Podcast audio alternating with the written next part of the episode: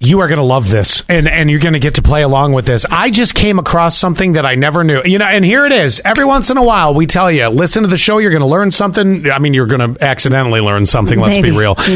so today is Chucky Day. The doll, the notorious killer, right? yeah, that little redheaded. ugh. It was back in 1988, and he turns 35 today from Child's Play. Okay.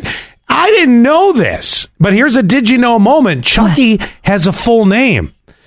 It's it- Charles. yes, I may be giving you the answer by giving you the full name. Okay. It's Charles Lee Ray, and he's named after three prolific American killers. Can you name all three, Allie Payne? I have the bell ready for you, Miss Murder Mystery. All right, Charles Manson.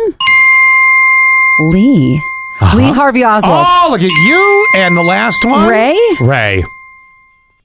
Well, let's see. Wayne Casey. Um, Again, a three namer. A th- you know, th- th- you know how all serial killers have three names. yeah. whole- okay. So there's John Wayne Gacy. There. Uh, who's Ray? You want me to give it to you? Yeah. I mean, you got two out of three, so one buzzer. It was actually James Earl Ray who assassinated Martin Luther King. Oh my gosh, I wasn't even thinking in that space. Right? Even though I just got off of Lee Harvey Oswa- Oswald. Oh my god. Did Oh my you know God. that he had th- th- that's that Chucky had the full name and that he was named after three prolific killers here in the U.S. No, but I mean I assumed Charles. So who names their kid Chucky?